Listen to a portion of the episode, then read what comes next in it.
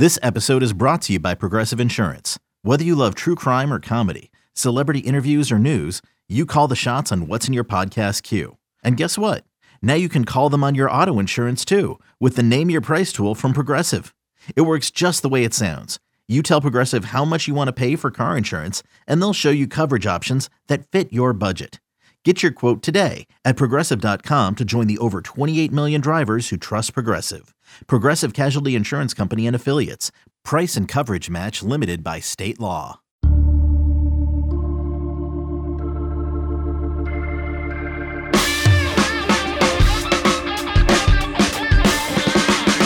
It is Tuesday, February 15th, and you are listening to the 24 7 Sports Football Recruiting Podcast. My name is Blair Angulo. Thank you so much for tuning in. We will continue our preview and our look at the 2023 class as we put the 2022 class fully in the rearview mirror. And we are going to get back to a, a series that we did last year, which is looking at storylines across the Power Five conferences, recruiting storylines heading into the spring. And let's kick it off with the ACC. And to do so, we've got national recruiting analyst Brian Dohn on the line. He is fully thought out, Brian. I, we haven't talked to you in a while you are our soccer correspondent here on this podcast. And before we get to some of these five storylines across the ACC, I did want to ask you, what was your thought about the U.S. men's national team, you know, playing some frozen tundra games? Well, two things. Well, I'm not thought out yet because here in New Jersey on Monday, it is 21 degrees after we got about six inches of snow on Super Bowl Sunday. So let's start off with that. The other thing about it is when you look at what the U.S. team did, and I get you know, for travel reasons that, you know, you were going to play your middle game in, in Hamilton, you know, up in Canada, that you wanted to remain relatively close. And then you had the advantage against El Salvador and Honduras because of the weather. Listen, man, if you need the weather to beat Honduras and El Salvador, then let's just close up shop now.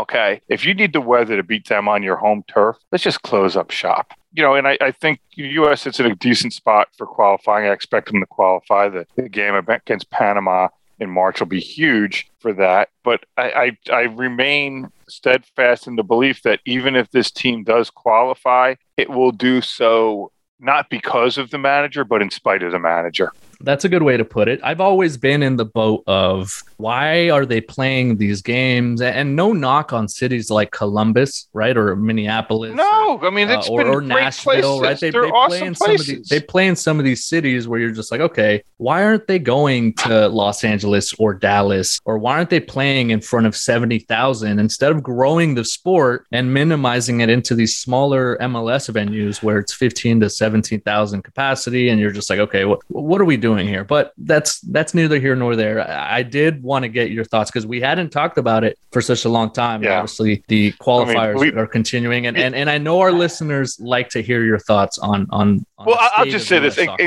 In closing about it, I'll say this. Listen, playing Mexico and Columbus is great right? And I understand why they may not want to play it in Dallas or in LA or Miami because there's a sense that maybe, you know, I went to a game in New Jersey, a qualifier in the last cycle against Costa Rica, and it was 50 50 in that building. So I understand wanting the home field advantage, but at the end of the day, I mean, again, they weren't playing Mexico, you know, up in Minnesota. They're playing, you know, Honduras and El Salvador were, were the two games that were home. I mean, what are we doing? No, I agree with you. I agree with you. You know, and I think I like to tie in our conversation with soccer because of the pageantry, because there is, there's so much passion, and I think from a correlation standpoint, there's a lot there to draw from in terms of what we see at college football fan bases, right? Like, no doubt, 100. percent There is there's a lot of connection there that you don't really see across other professional sports or international tournaments or whatever it may be. So there is a, a I think, a really strong correlation there between what we see out of college fan bases and our own national team, you know, I think fandom or the way we follow things. But let's get back into college football recruiting. The ACC team storylines, five of them heading into the spring evaluation period. And let's kick it off with North Carolina, which is coming off a number two class in the ACC in the 2022 rankings, 17 commitments in that class uh, across the high school landscape with two five stars. And we are entering year four of Mack Brown in Chapel Hill. What do you expect and what are you going to be looking for out of the Tar Heels as we approach the spring? You know, this is a, a conversation I've had with a lot of people in the last month or so, just in what the expectation le- level should be with North Carolina recruiting. Because, like you said, this is year four for Mack Brown, right? And now, I don't look at the first recruiting class because you come in late and it's really hard to throw things together when you have a December signing period now. But when you look at 2020, they were 14th in the country, second in the ACC. In 21, 14th and third. In 22, like I said, 11th and second, right? And the results on the field haven't matched that so far. And that's okay until now.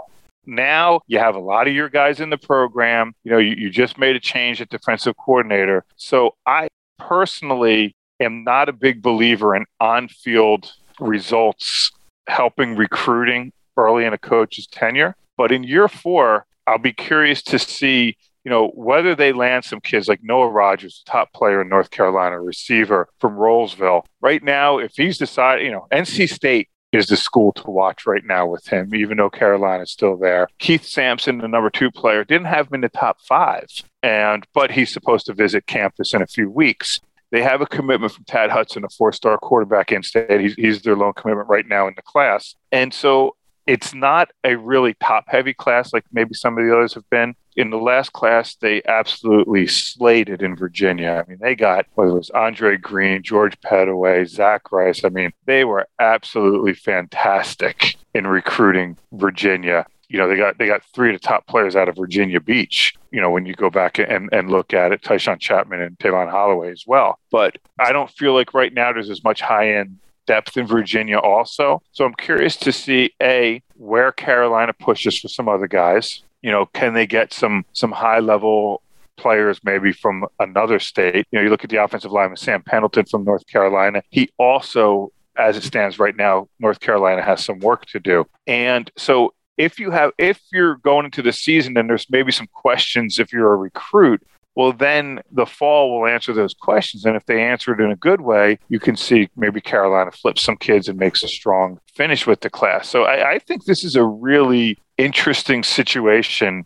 at carolina kind of where you know the recruiting and the expectations that come with how well they've recruited the first few years under Mack Brown. You now want to start seeing some of that development on the field and maybe some of those results on the field because for the most part they've been a 500 team yeah and i think that's an interesting point because the sample size now has been bigger right? Like you, we are able now to see what mack brown is doing with the tar heels on the field. When he gets there at, at first i'm sure it's a lot of selling and it's a lot of uh, you know kind of projection and, and hey this is how we're going to use you and this is what we're going to do offensively and defensively and this is what we're going to look like. Now everyone knows what they look like. Now everyone knows hey these are his own players now. Let's see what he's able to do. Uh, so it's going to be interesting to see whether that recruiting pitch changes a bit and how that's taken from some of these recruits. So a very good point there. Let's move on to the second storyline that we're going to tackle here in the ACC heading into the spring, and that would be Mario Cristobal arriving at his alma mater, the Miami Hurricanes. He did close pretty impressively during the early signing period and then heading into that first Wednesday of February for the traditional signing day. And now he gets a clean slate. Now he gets to start over, start fresh with the 2023 class, start those relationships in 2024 and 2025. But before we get down the road with that, there is going to be, I think, a, a very, I want to say a magnifying glass, right? Like on what Mario Cristobal is able to do this spring, whether he's able to attract some big names nationally. We know he's going to attack South Beach and he's going to attack his own state. And, and that's going to be something that's going to be very pivotal for Miami to recruit against the likes of Florida and Florida State. But I'm going to be interested to see if he's able to carry over some of the some of the tactics and, and and I think maybe the approach that he had at Oregon, where he's bringing in some top talent from across the country.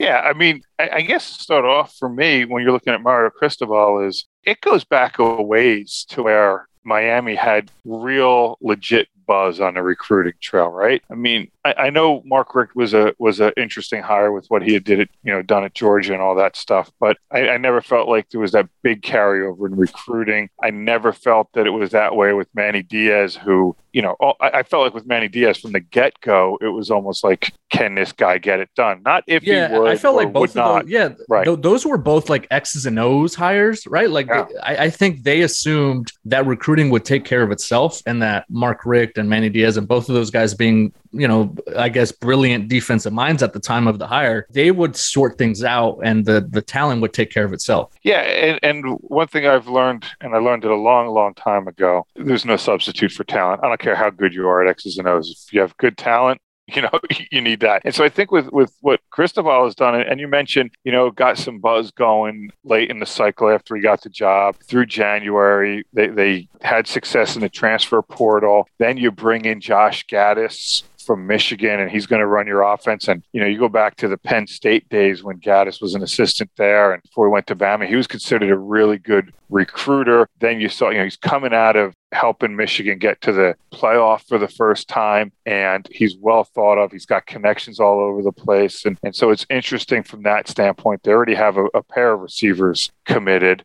you know, Andy Jean, who, you know, just jumped on board recently. And, you know, they have another kid, Lamar Seymour, who's been in the mix for a long, long time, almost two years now. But you look at that, but then you turn around and you look at the state of Florida.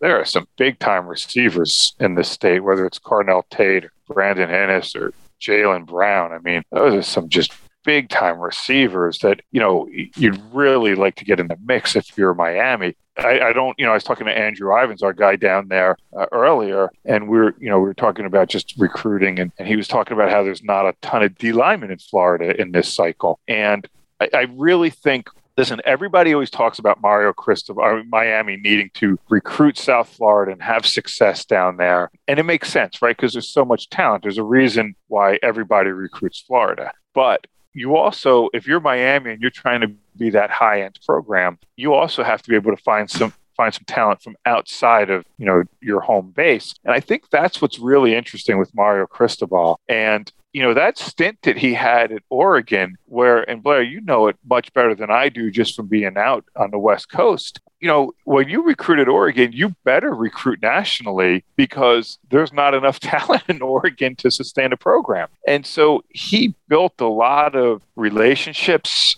through that that you're I really want to see how that manifests itself now being at Miami, where at Oregon, and you know this. I mean, kids don't go there for the uniform, but it's what draws a kid is oh, Oregon the uniform. And to be honest, these kids, the last time Miami was good, it's when their parents probably were were kids.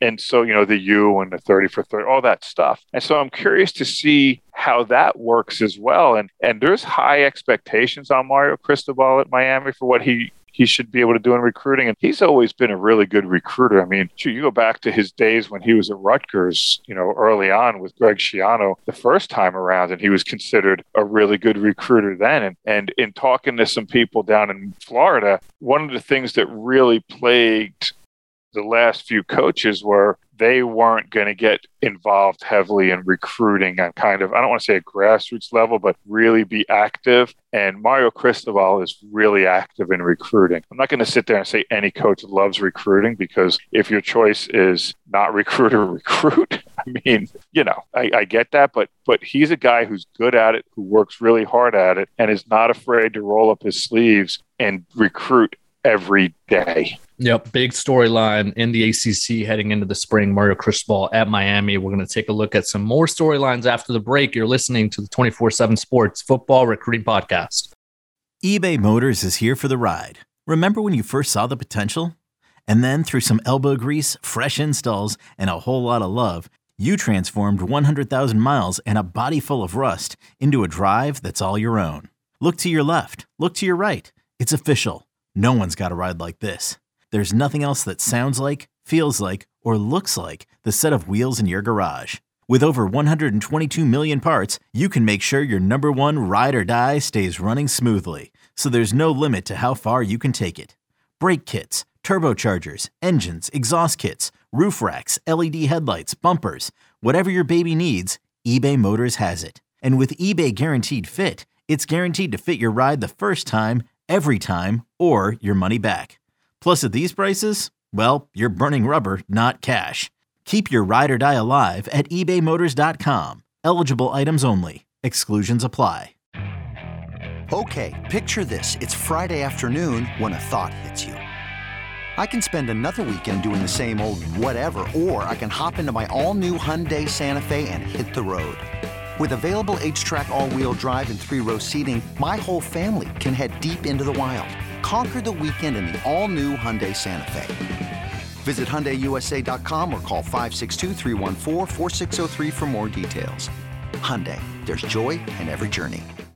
We are back on the 24 7 Sports Football Recruiting Podcast. Blair Angulo with Brian Dohn, National Recruiting Analyst for 24 7 Sports. You can follow him on Twitter at Brian Dohn247. He will be live tweeting all these upcoming U.S. soccer matches, which you can watch on Paramount Plus, our parent company. And, and Brian, it is a lot of fun. And, and I always can, can tell how nervous you are by how, how frequent you're tweeting during some of these games. Well, I, am not going to say that I'm nervous because at the end of the day, I you know I, I still got to go do my job and enjoy my family and everything. So I, I don't get all caught up. You know, once the game's over, it's over for me. But I cannot stand when people think they're smarter than they are. And that's what really frustrates me when, you know, you're always trying to uh, reinvent the wheel. That's uh, yeah, yeah. No, you're taking you're, you're taking shots now. I, you know I, I hear you. I hear you. Uh, let, us move on to the next storyline in the ACC. That would be Clemson with some new coordinators. They lost both of them to uh, to head coaching positions, and Dabo Swinney didn't have the the best year, not only recruiting but also on the field. It, it you know obviously it seemed like Clemson took a step back. Uh, the the DJ Uiagalelei project that you know I think everyone assumed would be, um, you know, I, I, think we wouldn't we wouldn't see much of a of a lapse or or missing a step after Trevor Lawrence, but you know we uh, we did see that that that struggle kind of manifest itself and and it showed on the field. Now, from a recruiting standpoint, I think Dabo needs to to rebound two things on that. And and I agree with DJ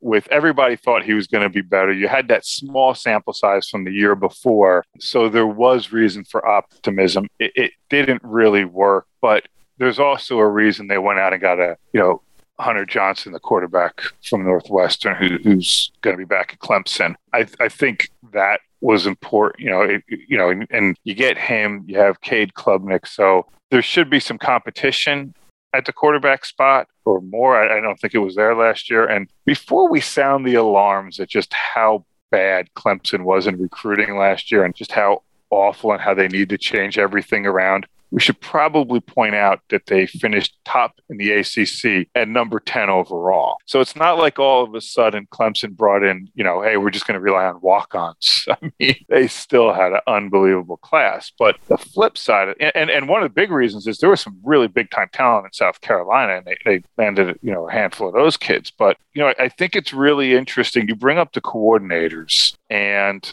for me, being in this part of the country, you get to see Clemson recruit a lot. And Tony Elliott, good coordinator, good offensive coordinator, now the now the head coach at UVA. You didn't hear his name come up in recruiting a lot. And so Brandon Streeter, who's been around the program for a while, I know people look at and say he doesn't have the experience at Clemson and, and all that stuff, but he, you know, he learned under Tony Elliott. So, so I get it. And, and I've never viewed Tony Elliott as this dynamic recruiter as a coordinator. Now, the flip side is Brent Venables, the D coordinator who's now at Oklahoma man, if I could stretch the Eastern Seaboard, and anytime I would speak to a coach or a kid, they would talk about Brent Venables and how much they enjoyed speaking with him, how much they enjoyed being recruited by him. Even if the kids didn't go there, the coaches loved them. And I'm talking about, you know, from Florida up through New England along the Eastern Seaboard. He was there for a long time. He was synonymous with Clemson. And to be honest, I when I was dealing with Clemson and kids being recruited by Clemson, the name I would hear the most was Venables. So from that standpoint, you know, Wes Goodwin has to show that hey, he can recruit. He's also got to be able to coordinate a defense, all that stuff, which I'm sure he'll be fine with. But I, I think to me, the big loss is, you know, Venables was so active in recruiting and, and really well liked. And then can they continue to go out and what are they going to do at the quarterback position? You know, Blair, there's a quarterback in the 23 class You may have heard of him. I'm, I'm not sure. His name is Arch Manning, right? And so Clemson Uh, was that? Yes, yes. Uh, we've written a story or two on him. But Clemson was involved with him for a while. And, you know, maybe a few years ago, you would think, okay, they, they may be the on favorite just, just based on some things, but he's not really looking at Clemson anymore. They're now on to a kid from Alabama, Christopher Vizzina. So we'll see if they can land him, and, and there's a battle for him. It's not like he's some slouch. I mean, you know, he's number eight at his position and a top 100 kid. But I think you know, looking to make that quarterback room healthy again is big as they move forward and, and just making sure they continue to recruit the way Clemson had. And one of the things that always struck me with Clemson is as much as we talked about the coaches, and I just went on and on about Brent Venables and, and his ability, the other thing I always heard with Clemson was just how well the players inside the program recruited kids when they came to campus and how those you know they would stay in touch. And that was always a big influence. And whenever kids got to visit clemson they got along so well with the players in the program. And i think that has to continue as well. And if that continues clemson will be fine. Yeah, I'm sure there's fans from across the country that are listening to this and and they hear us maybe throw some shots at Clemson for finishing top 10 and like you said number 1 in the ACC, but I think the standard had been set so high that you expect them to be competing for top 5 classes nationally and and to you know maybe kind of uh, be an attractive place in the transfer portal as well. I know Dabo is not really using it as much as he as maybe some of his, his other peers are, are using it, but you know I think if you're a Clemson fan, you hope that the 2022 cycle is more of a of a one-off and not uh, kind of a, an indication or signal of what's to come in, in in future classes because you know the there was there was a time there where Clemson was was striking while the iron was hot and you hope that you know that wasn't just a, a phase right? That they are back to being a, national prominent program and and winning some of these recruiting battles. Let's move on to the next storyline in the ACC for the 2023 class this upcoming spring and that would be Florida State which has to rebound after losing a player like Travis Hunter the number one prospect in the 2022 class in the fashion in which they lost Travis Hunter to Jackson State, uh, and, and you you wonder, you know, whether or not Florida State's going to be able to maintain some of the momentum that they had built last offseason. Obviously, things didn't go that well on, on the field. And I think that really slowed the momentum that they had started to accrue uh, from a recruiting standpoint. But remember, the, the Seminoles were leading the charge in a lot of the stuff that we now talk about and, and some of the stuff that's so prevalent in recruiting with the offseason you know recruiting visits the midnight madness that they had where they were welcoming recruits in at the stroke of midnight uh, the name image and likeness and the way they're uh, using all that sort of stuff so i'm really interested to see what florida state looks like this spring now you bring up some great points there and it's like you know we spoke about mack brown before in year four and you want to see some stuff well it's still early for mike norvell right and so you're still on that build and, and i remember talking to people last fall about it you know maybe florida state wasn't playing what people you know to the capability of what people thought they should play. And I get it with with some of the results, but it's still it was still early on in the process. And I think this is coming up is that year where you're you're looking to see some progress on the field to where you can see some of the guys they recruited. Now, you you, brought up the, the other big one, you know, with Travis Hunter, where he winds up signing with Jackson State. And you understand, you know, he goes Jackson State, he's going to go play for, for Deion Sanders. You understand what Deion can do for you as a DB and training and all that stuff. And that you lost him to Jackson State those things happen, right? Whether you want to acknowledge it or admit it or whatever, those things happen. The bigger issue was what does Florida State learn from it? And from that standpoint, I mean this. He had visited Jackson State for a game. Everybody knew he was there, right? I think he took some pictures while he was there. And there was the feeling at Florida State of, well, if we're losing him, it's to Georgia. We're not losing him to Jackson State. And so now what do they do to change their recruiting philosophy? And I don't mean all of a sudden turn everything over and be like, oh, we have to do everything differently. What I mean by that is you got to pay attention to things that you might not even think matter because at the end of the day they may turn out to be big things and so the test case for this one is their quarterback commit chris parson a kid out of tennessee he committed there in july they had you know some changes in staff, including with the offensive coordinator. He's still all good. He was on campus in January. He's a kid, you know, when it came down down to making a decision. He had his top eight: Miami, Kentucky, Louisville, Virginia Tech, uh, Tennessee, TCU, and I think Alcorn State was in there too. And so he is not a kid in their backyard. Travis Hunter was much closer. You know, you would think that Chris Parson is going to visit campus in the spring. I'm sure he'll get there for the spring game or spring practice. I am sure he'll get there in June or July or both for some kind of event. And then he'll, you know, whatever happens with officialing during the season. And you just, he's the guy that Florida State is relying heavily on in this class for recruiting. He's the guy that is reaching out to the other recruits, the other commits. Now, keep in mind, they, they have three other commits in the class, including two on the offensive side. So he needs to stay in contact with them and also bring guys into the fold. And so Florida State has to have its antennas up and make sure everything remains good with Parson. And again, I'm not saying anything's bad or anything, everything's fine. But as we move forward, you know, you're still 10 months out from him being able to sign. And so Florida State just needs to learn from the Travis Hunter thing and just kind of move forward and just really make sure they're paying attention to some things that in the past maybe they said, ah, no big deal.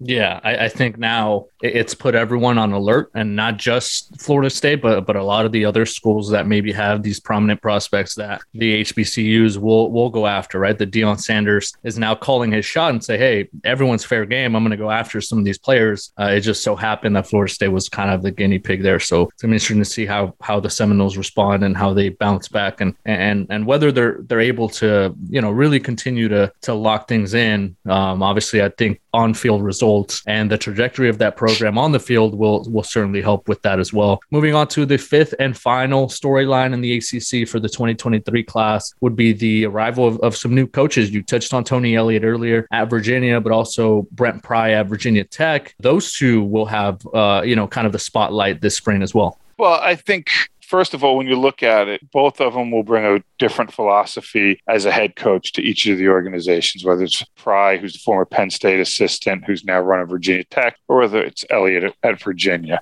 And here's the thing Virginia has been recruited very heavily by schools not from Virginia. Whether it was North Carolina last year, who just absolutely killed it in the class in Virginia, and then you look at this year, and right now, the top out of the top five prospects, three of them are committed to Penn State. And I mean, it's tough, right? That it's it's close enough for Penn State where they're re, you know regionally they'll be able to draw in players like that. You know, Cam Seldon and Joel Starling's two other really good players in the state in the class. It's going to be tough for Virginia or Virginia Tech to land either one of them. So why is this significant? Well, because for the first time in a while, both schools and I'm sure the folks at Virginia and Virginia Tech hate being lumped together. And so I apologize for that, but it, does make sense in this vein. Both schools now have a head coach who is not afraid to roll up his sleeves, recruit hard, ask his staff to recruit hard, connect with players and coaches within the state.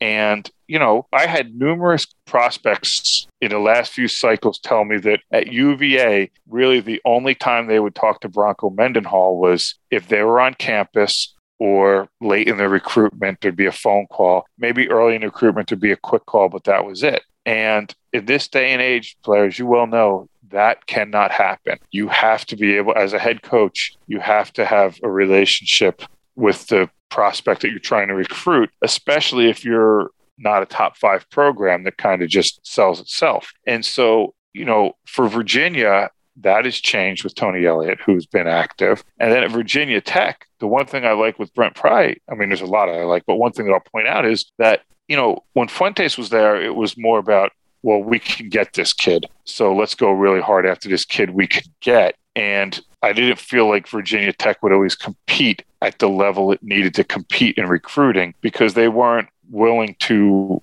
keep losing prospects. They, they didn't want to put the effort in if they weren't going to get them. And I feel like with Pry, he's willing to go, and, and it filters down to the staff. He is willing to recruit the top guys and go after the top guys and, and understand that, well, I may not get Alex Birchmeier, who's committed to Penn State, or, you know, Anthony Donkoh, who just committed to Penn State, he at least wants to open up that dialogue and see, hey, we need to do everything we can early on to get involved with these kids. And then if we don't get them at the end, fine, but we have to at least compete early on to try to get them. Mr. Brian Dohn, not only does he offer the hottest takes on U.S. soccer, but also clumping together Virginia and Virginia Tech fans. Oof. Oof. Oh, yeah. Brian, thank you so much for joining us to break down these ACC recruiting storylines. I appreciate it, man. Thank you.